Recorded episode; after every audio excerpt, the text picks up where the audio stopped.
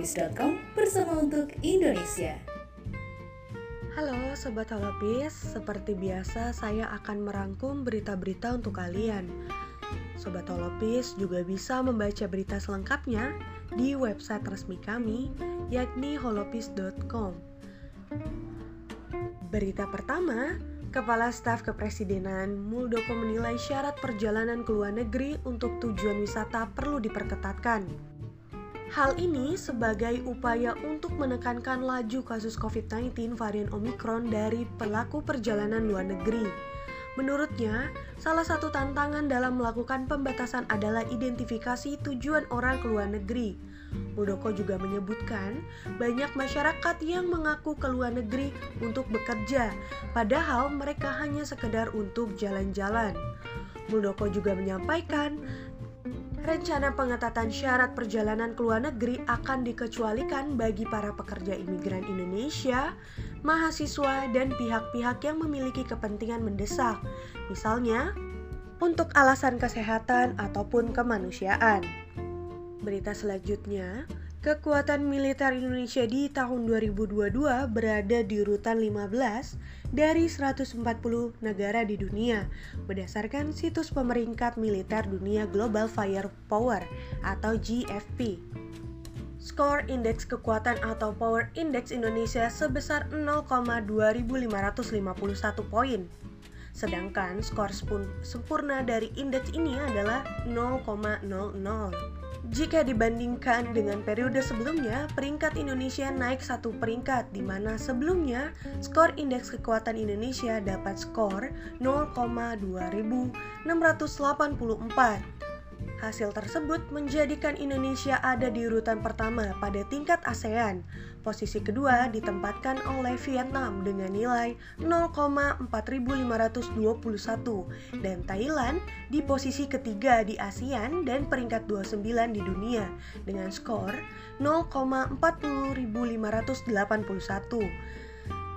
Secara peringkat dunia, Indonesia unggul dari beberapa negara maju seperti Jerman yang ada di posisi 16, Australia yang ada di peringkat 17, dan Israel yang ada di posisi 18. Menurut data dari GFP, menunjukkan kekuatan TNI dari udara terdiri dari 445 kekuatan dengan rincian terdiri dari 41 pesawat tempur, 23 dedicated attack, 66 transporta tras transportasi, 126 trainers, 17 pesawat misi khusus, satu pesawat tanker, 172 helikopter, dan 15 helikopter serang. Lalu kekuatan pada TNI Darat terdiri dari 314 tank, 1444 kendaraan lapis baja, 153 self-propelled artileri, 413 tower artileri, dan 63 proyektor roket. Sedangkan dari laut ada sebanyak 296 keseluruhan yang terdiri dari kapal frigate sebanyak 7 unit, ke kapal korvet sebanyak 24 unit, 4 kapal selam 181 kapal patroli, dan 11 mine warfare. Berita terakhir, jumlah bangunan yang mengalami kerusakan pasca bencana gempa bumi di Banten pada Senin lalu tercatat sudah lebih dari 3.000 bangunan. PLT Kepala Pusat Data Informasi dan Komunikasi Kebencanaan BNPB, Abdul Muhari mengatakan bangunan yang mengalami kerusakan parah pun terbilang cukup banyak dan menyebar di beberapa wilayah. Selain itu, 51 unit gudang sekolah, 17 unit vaskes, 8 unit kantor pemerintahan, 3 unit tempat usaha dan 21 tempat ibadah juga turut mengalami kerusakan akibat gempa. Menurut Abdul, dampak kerusakan terhadap di Kabupaten Pandeglang sebanyak 379 unit rumah rusak berat, 581 unit rumah rusak sedang, dan 1764 unit rumah rusak ringan. Di samping itu juga ada sebanyak 43 gedung sekolah yang rusak, termasuk 16 unit puskesmas, 4 kantor desa, 14 tempat ibadah dan 3 tempat usaha. Kemudian di Kabupaten Serang ada 10 unit rumah rusak sedang, 1 unit rumah rusak berat, 44 jiwa atau 15 kakak yang terdampak dan dua kakak yang terpaksa harus mengungsi. Sedangkan di Kabupaten Tangerang dilaporkan hanya ada tiga unit rumah rusak sedang. Berikutnya, di Kabupaten Lebak tercatat 16 unit rumah rusak berat, 38 unit rusak sedang, dan 228 unit rumah rusak ringan. Selain itu, 8 unit sekolahan termaksud 6 tempat ibadah dan satu kantor desa juga mengalami kerusakan. Kabupaten Sukabumi juga dilaporkan terdapat 3 unit rumah rusak sedang dan 6 unit rumah rusak ringan. Sebanyak 7 kakak dan 41 jiwa terdampak gempa bumi. Selanjutnya di Kabupaten Bogor juga tercatat ada 11 unit rumah rusak ringan, 7 unit rumah rusak sedang, dan 2 unit rumah rusak berat. Di samping itu juga ada 12 kakak atau 48 jiwa yang terdampak dan 6 jiwa dari dua kakak yang terpaksa harus mengungsi. Itu dulu rangkuman berita yang bisa saya berikan kepada Sobat Holopis. Jangan lupa untuk selalu membaca berita-berita lengkapnya di holopis.com. Selalu jaga kesehatan kalian dan jangan lupa untuk selalu patuhi protokol kesehatan. Saya Dara Ulia pamit undur diri. Sampai jumpa. Holopis.com bersama untuk Indonesia. Halo Sobat Holopis, apa kabar?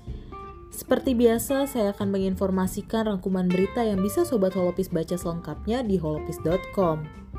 Untuk berita pertama datang dari Polri yang tengah mempersiapkan langkah operasional jelang pemindahan IKN. Polri mengungkapkan bahwa pihaknya saat ini sedang menyiapkan langkah-langkah operasional menjelang pemindahan ibu kota negara baru ke Kalimantan Timur.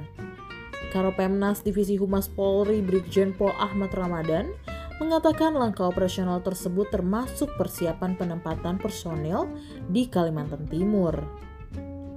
Meskipun begitu, Ahmad belum dapat merinci secara teknis pemindahan personel ke ibu kota baru, baik proses pemindahannya maupun jumlah total personel yang disiapkan. Berikutnya, datang dari Kementerian Pertahanan yang melakukan pemulihan ekonomi secara nasional. Wakil Menteri Pertahanan Letjen TNI Herindra membuka rapat pimpinan Kementerian Pertahanan tahun 2022 yang bertujuan memperkuat sistem pertahanan dan keamanan rakyat semesta. Herindra dalam pembukaan rapim menyampaikan perlu adanya sinergi antara lini untuk mendukung rencana perkuatan pertahanan Indonesia tersebut. Dalam rapin yang bertajuk Konsolidasi Pembangunan Kekuatan Pertahanan Negara, ia menambahkan dapat membuahkan pemikiran yang baru untuk perkuat pertahanan demi membantu pemulihan ekonomi secara nasional. Herindra kemudian mendorong peningkatan fungsi pengawasan intern dengan melakukan pengawalan terhadap setiap perencanaan program kegiatan.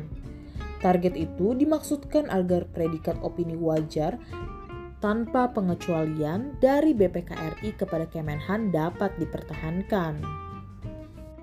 Berita selanjutnya datang dari PTM 100% di ibu kota DKI Jakarta. 15 sekolah di Jakarta masih tutup karena Omikron. Wakil Gubernur DKI Jakarta Ahmad Riza Patria menyampaikan bahwa saat ini sudah ada 43 sekolah yang telah ditutup akibat temuan COVID-19 di masa pembelajaran PTM 100%. Dari 43 sekolah yang telah ditutup sebelumnya, 28 sekolah telah dibuka kembali, kemudian 15 sekolah sampai saat ini masih menghentikan PTM. Peserta didik yang terinfeksi virus COVID-19 pun meningkat dari 62 kini menjadi 67 orang. Sementara itu, jumlah pendidik dan tenaga kependidikan yang terinfeksi COVID-19 tetap sama. Riza menyampaikan 43 sekolah yang tutup di masa PTM 100% ini merupakan akumulasi dari sejak 8 Januari 2022. Jumlah temuan kasus di setiap sekolah rata-rata hanya 1 hingga 2. Demikian rangkuman berita dari saya, Selvi Anggriani. Holopis.com bersama untuk Indonesia. Halo Sobat Holopis, apa kabarnya nih? Seperti biasa, saya Ronald Steven membawakan berita-berita pilihan dari website kita holopis.com yang bisa Anda saksikan tentunya dalam program Cabi atau baca berita di holopis.com. Pada edisi kali ini, seperti biasanya, saya akan membawakan ataupun juga membacakan beberapa berita pilihan yang eh, seperti biasanya Anda bisa baca selengkapnya di holopis.com. Langsung dari berita dalam negeri, tepatnya di ibu kota, di mana tak terapkan WFO 50%, Pemprov DKI bakal jatuhkan sanksi bagi perkantoran di mana Pemprov DKI akan menjatuhkan sanksi bagi perkantoran yang melanggar aturan kapasitas maksimal bekerja dari kantor atau WFO di mana disampaikan Wagub DKI Jakarta Ahmad Riza Patria agar Satgas untuk melakukan pengetatan dan penegakan untuk penyebaran COVID-19. Semua ada sanksi, tentu kami minta juga Satgas untuk terus meningkatkan peningkatan, pengetatan dan penegakan uh, hukum ya dan sanksi kepada semua unit kegiatan termasuk perkantoran, mall, dan tempat lainnya yang dianggap melanggar aturan tersebut. Di mana pemberlakuan PPKM level 2 di Jakarta diperpanjang hingga 24 Januari 2022 dan sejumlah aturan diperketat termasuk aturan WFO ya ini kapasitas maksimal 50% wah entah ini kabar gembira atau kabar buruk ya ketika akhirnya kembali ke WFA di masa pandemi seperti ini tapi mudah-mudahan itu memang terbaik ya kondisinya supaya kita Indonesia bisa cepat pulih. Lanjut kita ke berita uh, Kemenak siapkan asrama haji Bekasi jadi tempat karantina jemaah umrah. Kementerian Agama tengah menyiapkan asrama haji Bekasi sebagai lokasi alternatif karantina kepulangan jemaah umroh. Kemenak juga menyiapkan tenaga kesehatan untuk memantau kondisi jemaah sepulang umroh. Kami meninjau kesiapan asrama haji Bekasi sebagai alternatif ke karantina kepulangan jemaah umroh, kata Direktur Pelayanan Haji Dalam Negeri di Jen PHU Kemenak, Saiful Mujab. Saat ini penyelenggaraan ibadah umroh masih menggunakan hotel-hotel yang direkomendasikan Satgas COVID-19 sebagai tempat karantina. Kemenak akan memperlakukan dua pintu keberangkatan dan kepulangan jemaah umroh yakni asrama haji Pondok Gede sebagai pintu keberangkatan dan asrama haji Bekasi sebagai lokasi karantina kepulangan jemaah umroh dan semoga ini nanti menjadi ibadahnya mabrur ya dan kepulang tidak membawa virus nantinya ke Indonesia.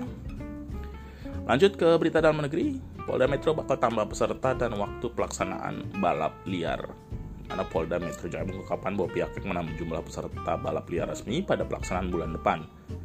Direktur Lalu Lintas Polda Metro Jaya, Kombes Samodo Purnomo mengatakan selain itu peserta yang eh, yang lebih banyak dibandingkan dengan ajang street race pertama Indonesia yakni lebih dari 350 peserta. Pihaknya juga berencana untuk menambah waktunya. Apabila memungkinkan akan diselenggarakan dengan jumlah peserta yang lebih banyak dibandingkan race pertama.